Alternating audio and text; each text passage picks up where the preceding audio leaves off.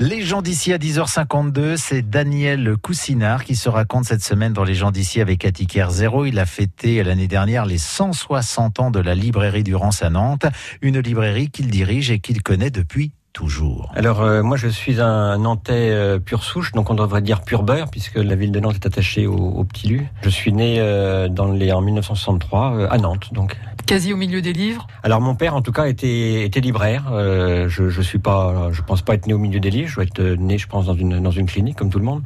Mais en tout cas mon père était était libraire, oui. Et il avait racheté donc quelques années avant votre naissance la fameuse librairie Durance. Voilà, librairie Durance, euh, située sur le cours des 50 otages, euh, qui a fêté euh, ses 160 ans cette année.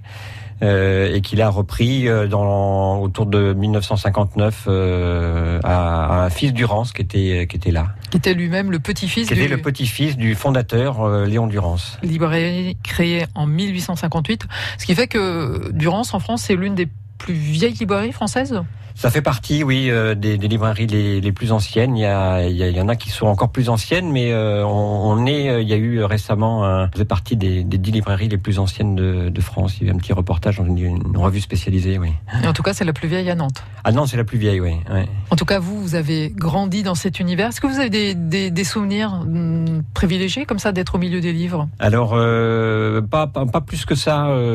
Bon, l'univers de la librairie était très présent à la maison moi, j'ai moins de souvenirs à titre personnel d'être de, d'être présent euh, dans les murs de, de la librairie. Euh, le seul souvenir très précis que j'ai, c'est celui d'appeler la librairie Durance en, en, appelant le Père Noël.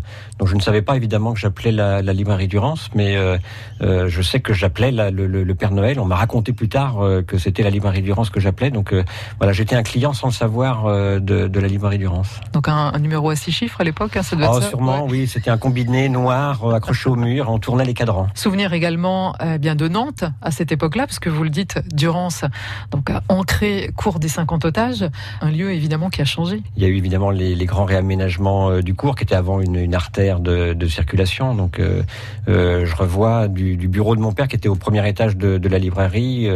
Je me revois regarder passer la, la, circulation, les bus. on avait un arrêt de bus devant le de, devant la, la, librairie. Bon, j'ai pas connu, j'ai pas connu l'herbe parce qu'en fait, le, la librairie était était sur les bords de l'Erdre. Il y avait euh, elle était sur les, quais avant. Et voilà, elle était sur les quais de l'Erdre.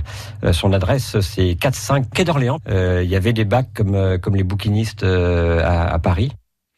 Daniel Coussinard va en tout cas grandir dans cet univers des livres, des livres qui vont le fasciner à l'adolescence. Il se souvient notamment du roman de Tolkien, Les Seigneurs des Anneaux.